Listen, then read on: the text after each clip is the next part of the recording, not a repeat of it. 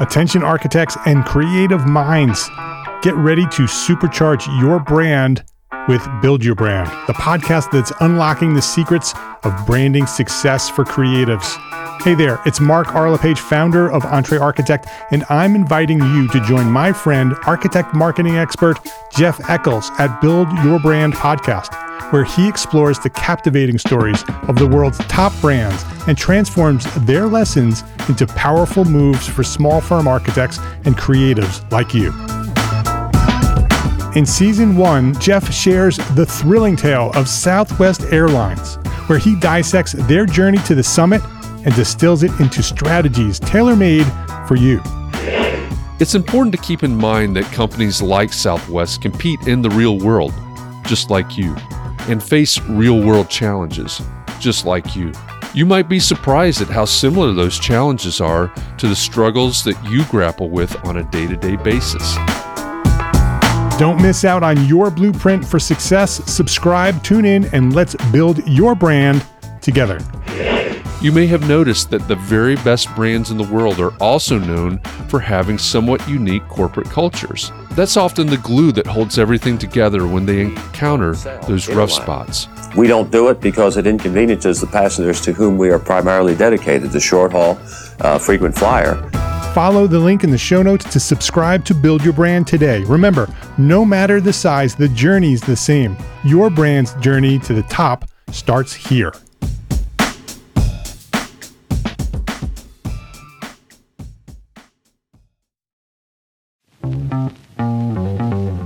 Context and Clarity has been called a community based pro practice masterclass for architects. It's awfully high praise, but since we began this journey back in April of 2020, we've certainly grown into a community of small firm architects, all focused on what matters most to their success. And by the way, it doesn't matter if you're the employee of a firm that's dreaming of going out on your own, or you've owned your own firm for 26 years. There's something here for everyone. And that's where you come in. Thanks for listening and welcome to the Context and Clarity Podcast. Every week, we have a conversation with an expert or a thought leader on things that matter most to the success of architects just like you. Then we go backstage with someone from our community and we talk about what we learned, what our biggest takeaways were, and how we're going to apply what we heard to our own businesses. In this episode, we talked with Clifton Harness. Clifton is a co founder and the CEO of TestFit, which is a generative design tool for the feasibility study phase of multifamily and small commercial projects. That's quite a mouthful. During our conversation, someone said that Clifton was bristly. And they said that because you can hear his passion for all things architecture and development and software. You can hear that come through in this conversation. I think it was great. He's educated as an architect and he gained experience in multifamily development projects before he combined his work from his BArch thesis at the University of Texas at Austin with his real world design and development experience to build the tool that's known today as TestFit. There's an awful lot for us to learn from this conversation, and it spans from alternative careers in architecture to understanding the value of an architect to developing an empathy for our clients that helps us produce and sell that value. I was fascinated. And this is another one of those conversations that I'd have been just really happy if it had gone on for another hour or maybe two. But time limits. Catherine McPhail joined me once again for this conversation with Clifton Harness, as well as backstage afterward. Catherine is my co host and she's an architect and a podcaster in Fairhaven, Massachusetts. In addition to Context and Clarity, Catherine hosts Talking Home Renovations with the House Maven, and you can find Talking Home Renovations on the Gable Media Network. She's also the CEO of Demios Architects. As always, I'm looking forward to talking about our takeaways from this conversation. So let's go backstage and listen in as Catherine and I talk about our conversation with Clifton Harness co founder and CEO of TestFit.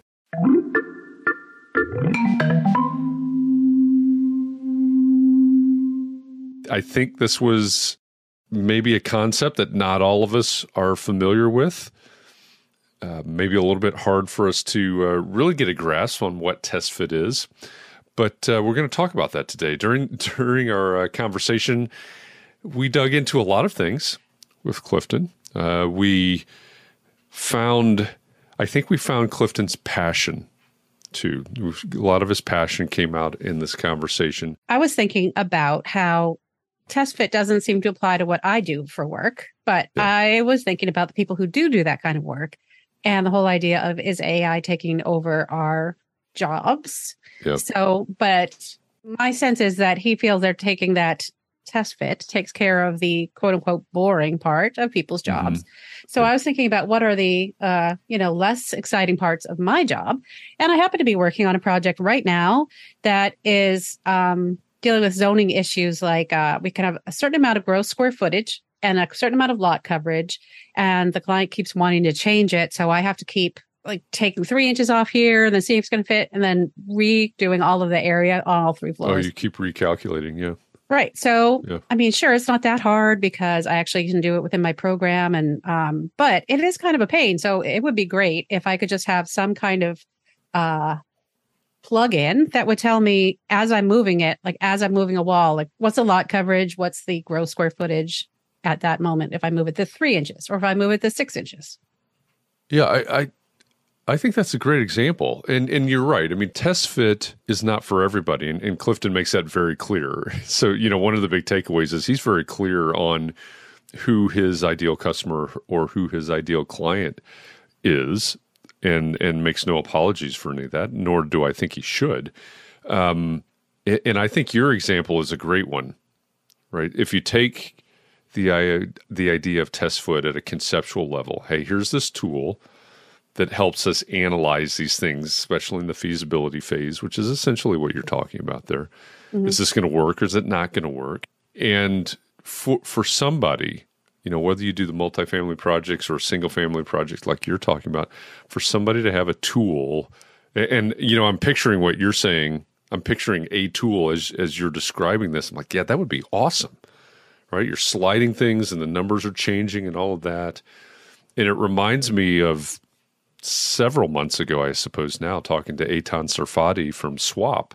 And one of my favorite quotes from Eitan is says, listen, what if you had a tool that took away all of these mundane things, all of these things that the human doesn't really need to be doing, that gave you the ability to spend your time doing the things that have the most impact, that bring the most value in in that way, I think what you're talking about, what Eitan talks about, what Clifton was talking about, there it's it's all the same.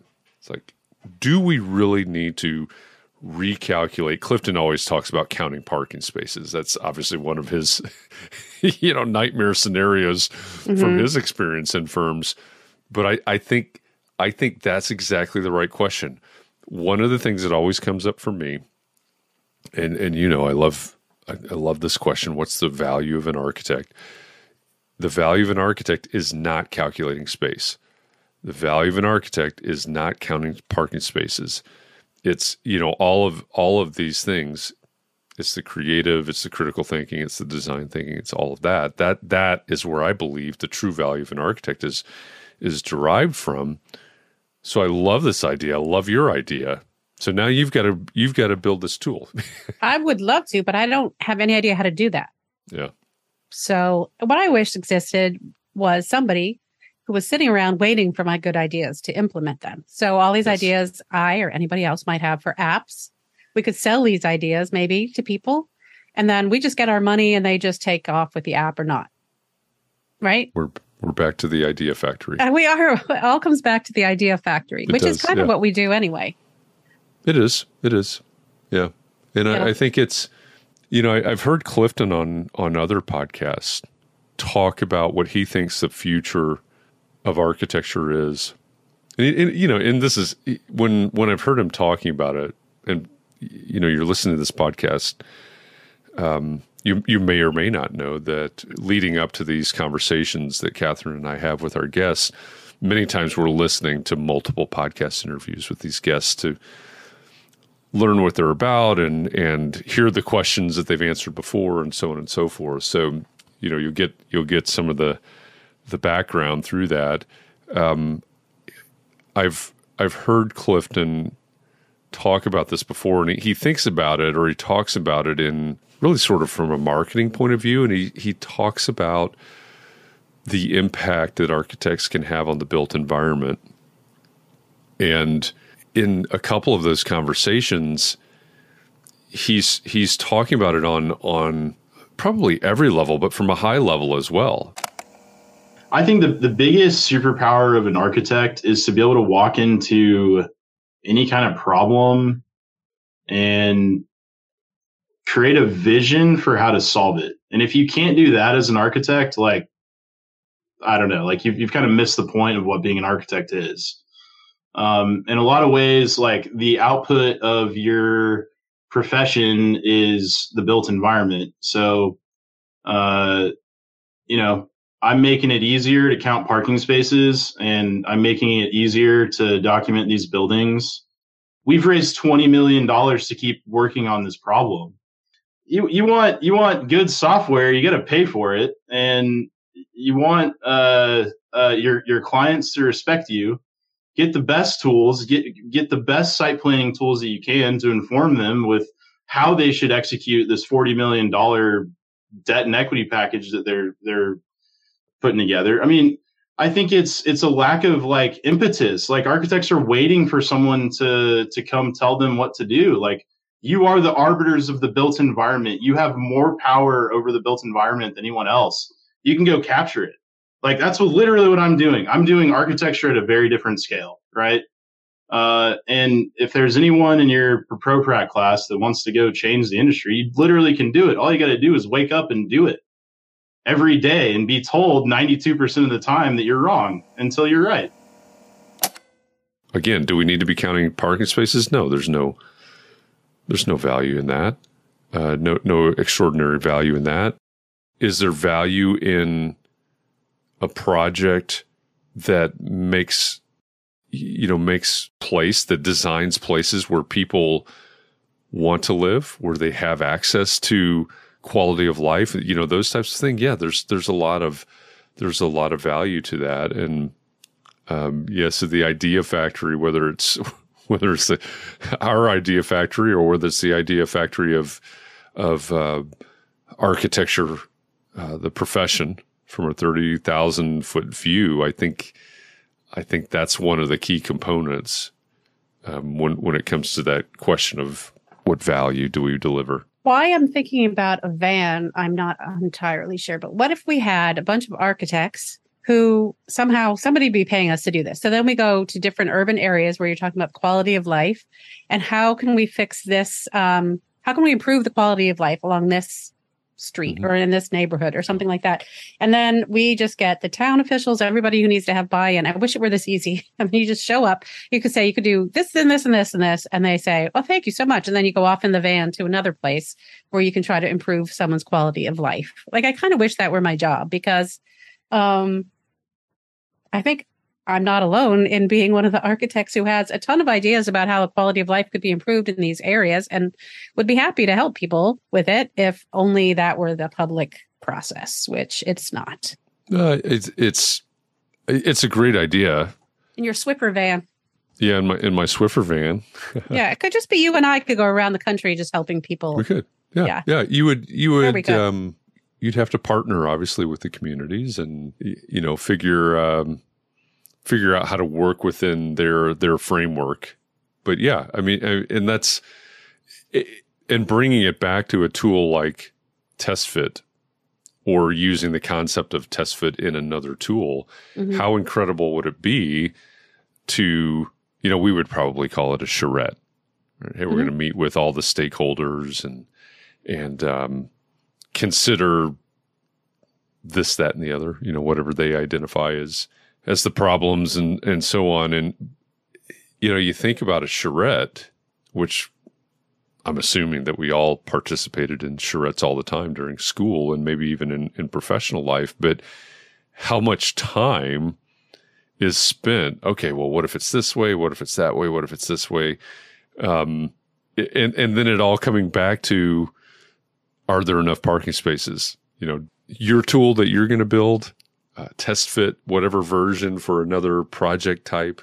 It it really it really does speak to me in that it's there's so much time wasted on th- it's not that the things don't matter right it's not Right. that the calculation doesn't or the the number that comes out of the calculation doesn't matter but it's that you spend a lot of energy hmm on that calculation that you could be spending somewhere else that would have a much larger impact in in the in the grand scheme of things I'm going to write to my program to ask them if they could include that because I don't. They should be able to improve the. I mean, they should be able to include the full square footage of a model that I'm making.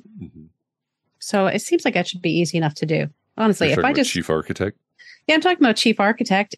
Yeah, I don't. uh Well, anyway, I'll just write to them and let them figure out how to do it. the um, there's probably a student at a university who could use something like Grasshopper to, as a plugin Mhm. to uh, to do those calculations. Yeah. The, there's actually a team of students in my my MArch pro practice class right now. Th- this week they had to declare what their what their project was and whether they were going alone or as a team. And there's a group, I think it's going to be four of them, a team of four that as they were describing their project, I thought this is very much like like TestFit with a completely different context and application. But it's it's this it's the idea of generative design. It's the idea of being able to take data, analyze data, you know, do the calculations, however, you know, however we want to say that, and and then apply it in a meaningful and valuable way. And that's that's what they're talking about for their project. So i had to Mm. sort of bite my tongue a little bit and say, hey, this sounds a lot like TestFit, but you know, it- it's it's doable. You or I may not have the the knowledge or the understanding, but you know, we could we could find somebody or we could we Yeah. could learn it, I suppose. Well, it's pretty tempting uh, to develop something like that or any of these ideas that we have is kind of what you were talking about of people branching out into tech from architecture. So I can see why people do that because if what we want to do theoretically is have an impact on the world in a good way, that could be one way to do it to help all these architects and developers like they do with TestFit um, Yeah. more simply do their work. Well, yeah, and and I think you know that that that reminds me that one one of the things that Clifton talked about was developing empathy. I'll I'll give my own version of it of what he said. Um, developing empathy for your client and what they need and what they value. You know, his version of that is basically understanding and empathy for what's going to help the developer, you know, in the context of these multifamily development projects. What's what information does that developer actually need? What's valuable to that developer?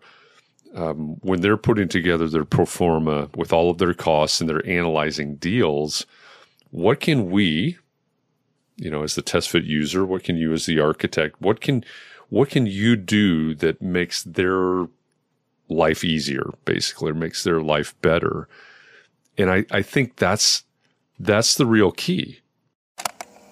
I don't think everybody's like me. You know, I'm an incredibly driven person. Like as I've kind of gone through like kind of the hell that I did, you know, during my working time to like understand even like why buildings are the way that they are, uh, which for me j- gave a lot of, I think, empathy for the developer, right? And empathy for the construction team. So what I'd say is like, it, it maybe isn't the right, it's not about the right time. It's about like, do you have the right empathy to to to step into the industry. Like this isn't an industry this isn't an easy industry to like step into and be like i'm going to disrupt things. Like you know it it'll kill you right? It'll, like just stomp you out. Like i've seen lots of startups fail um but have the right empathy. Like know what you know. Like i know in my heart of hearts that architects and developers are better off working together on solving built environment problems and that's why i will never automate away architects being a part of our, our ecosystem. Like I, I'm, I'm saying what I believe. The arbor is the built environment. Like I'm going to try to keep putting or keep architects kind of at that center of the discussion. whether it's a a single family project like what you're talking about or multifamily like what Clifton's tool works on or or anything else you know if we're to me th- this is again, this is my interpretation. This is me looking from the outside at what has happened in, in Clifton's career. You know, his journey. He went to architecture school, has his BArch from the University of Texas at Austin. His thesis project and then his work experience has to do with multifamily projects and development. So he's starting to learn this world and he's starting to learn what it really takes to be successful. You know, the analyzing the deal, looking at the the space and what can go into the space and um, the pro forma and the cost and all, all of those things. So he, I think, is taking sort of the ultimate the ultimate understanding from the architect's point of view. What what do I know? What skill set do I have? What experience do I have? What expertise do I have? And how is that best leveraged for my client, the developer? And I, I think if whether it's um, whether it's students that are in school now or practicing architects or whatever, I think if you really took a step back and look for that point of view, what do I know about what my project what my client wants to needs to achieve? And how can I how can I really focus on that rather than five or seven or nine phases of of design services or whatever right? Is it construction documents? I'll bet it's not. You know is it something else? Maybe. But to, I I think that's to me that's probably the biggest takeaway in terms of, um, you know, looking at Clifton and his journey and how someone could use use that. I think you know if if you can do what something similar to what he's done, and he's it is a is a tight niche. It's very focused on those very specific types of projects, and there are a lot of people in the profession that don't want to do that right? That don't want to have a tight niche, that that want more variety and so on and so forth, and that's fine. But you could do what he's done and say, hey, it's fire stations or it's museums or it's single family homes or it's whatever the thing is, restaurants, you know, develop that niche, ask that question, and that would be transformative because it's not about, you know, it's not about, oh, well, well who's going to, who's going to give me the cheapest set of construction documents so that I can pull my my permit uh, cheaper and faster? You know, which is obviously a version of complaints that architects hear all the t- or, or make all the time. It's what is what do these people really need? We talk about setting people up for success all the time. What if you were a success agent? Success agent. Yeah. What if what if your goal? What if your entire mission? was the success of your clients rather than getting a set of CDs done. That would be more fun.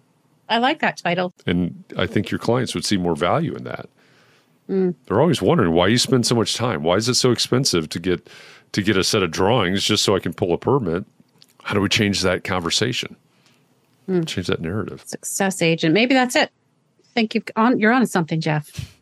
well, I've been thinking about how we could because in my job, I always have to look at the existing house on the existing land with the setbacks. And mm-hmm. where I live, it's very tight. So there's only a certain building envelope that we would be allowed to do. So if I, I'm wondering, would there be any value in in my computer program just generating, you know, a few options and then me trying to make one of them work? I mean, would that really be useful? Or do I do I still need to be thinking about that? One of the arguments against TestFit and, and this came up while we were talking to Clifton. This came up with our live audience. If I have somebody, if I'm an architect or I have somebody on my staff that's a, I don't remember what term they use, but a master planner, right? Someone that's been, go back to the multifamily example for a second, but somebody that's been planning these, designing these multifamily projects for years, they don't need TestFit. Well, okay, fair enough when it comes to generating the different layouts. I mean, that's I used to do that. That's one of the reasons that TestFit resonates with me. You know, we would we I, and I said this at one point. We used to draw the footprints of each of the unit types that we were considering for the project. Put them together. You know, we're we're doing this on trash paper, trace paper, whatever you, you call it, onion skin. You know, different people call it different things. Trace. So we used to do this on trace, right? And so you you'd basically you draw out two or three different building types, print them on the copy machine. So if if you are 25 years old listening to this right now, you it sounds like I'm from Mars. This is the way it used to work, okay? Wow. We we'd put it on the copy machine, print those print multiples of those out on transparencies, cut them out, move them around the site plan. And, and this is this was our version of TestFit, right? We're we're generating different site plans, looking at views, looking at unit counts, and so on and so forth, building types. That's in a nutshell a version of what TestFit could do. But and and that was one of the arguments. Why do I need TestFit if I don't do this all the time? If I have a master planner or I am a master planner that does these types of things and and and this is just second nature to us. All that is fine, but what's not happening, which is what I think is happening in TestFit is it's not doing any of the calculations. Right? We're moving these things around with the transparencies and and the the trace. There's no calculating going on. Right? So I, I yeah, I can come up with with five site plans, five schemes in in an hour or a couple of hours or something like that. But then what does it take for me to actually analyze? I mean, you know, we used, I used to have pads of paper, you know, type A, how many of this and how many of that and how many of that and calculate. And that still isn't running any any construction costs or anything like that. Yeah. So I think it's pr- probably the most useful thing is where where's the line? You know, where how do you marry these things up? Um, yeah, you could you could do those those things by hand or in your in your uh, in your program the way you always have, and, mm-hmm. and I don't I, don't there's nothing wrong with that. But if we're talking about value add, can you add those calculations? I think that's the big difference. Can you go to the owner and say, hey, listen, not only have I looked at these three different options, but here's the financial impact of these th- three options? I think that's where the huge value add comes in of these types of tools. Yeah. No, it's true. And I really wish I did have something like that because I know I have a couple hours ahead of me trying to balance everything. Because every time I change it, I have to go back and make sure that it's right because he wants it Mhm. right to the very maximum on both. Yeah, that's Yeah. hard. Yeah. I mean, it's not, it just takes time. It's just a little arduous. It's not impossible. But, It is not impossible. Yeah. But but What? I feel like every time he asks me to redo it, I feel like, okay. And then I feel like this is like, is this taking me a long time? And is it something I really feel like I can charge my fee for? But yeah, I guess he keeps asking me to add three feet and make this skinnier and oh, oh.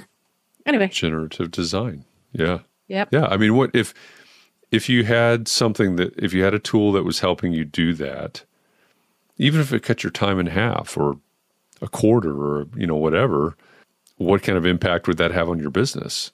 Yeah.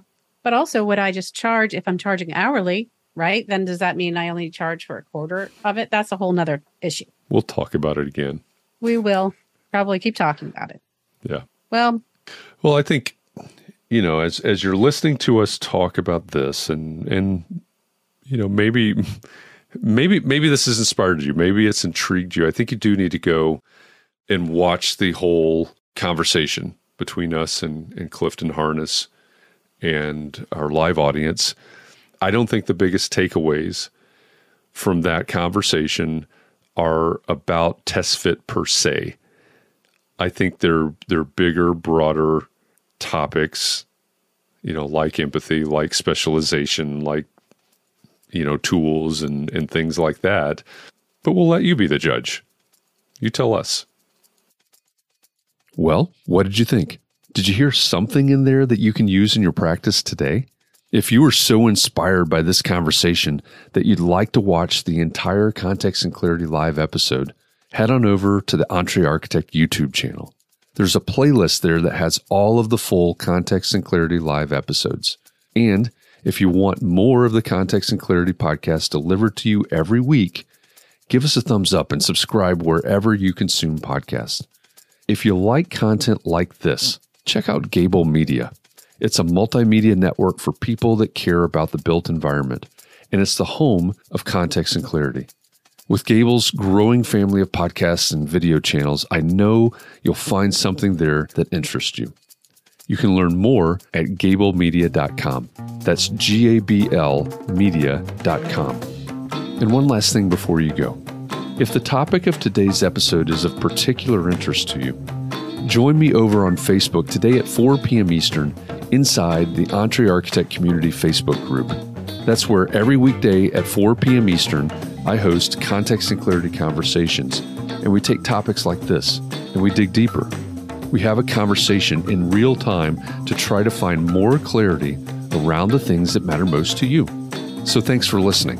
I hope our time together has inspired you to think about your community and your practice and how you can support those around you. We'll be back here again next week, and in the meantime, I hope you'll join me and the EntreArchitect community on Facebook today at 4 p.m. Eastern so that we can help each other find more clarity around the topics that matter most, no matter what your context is.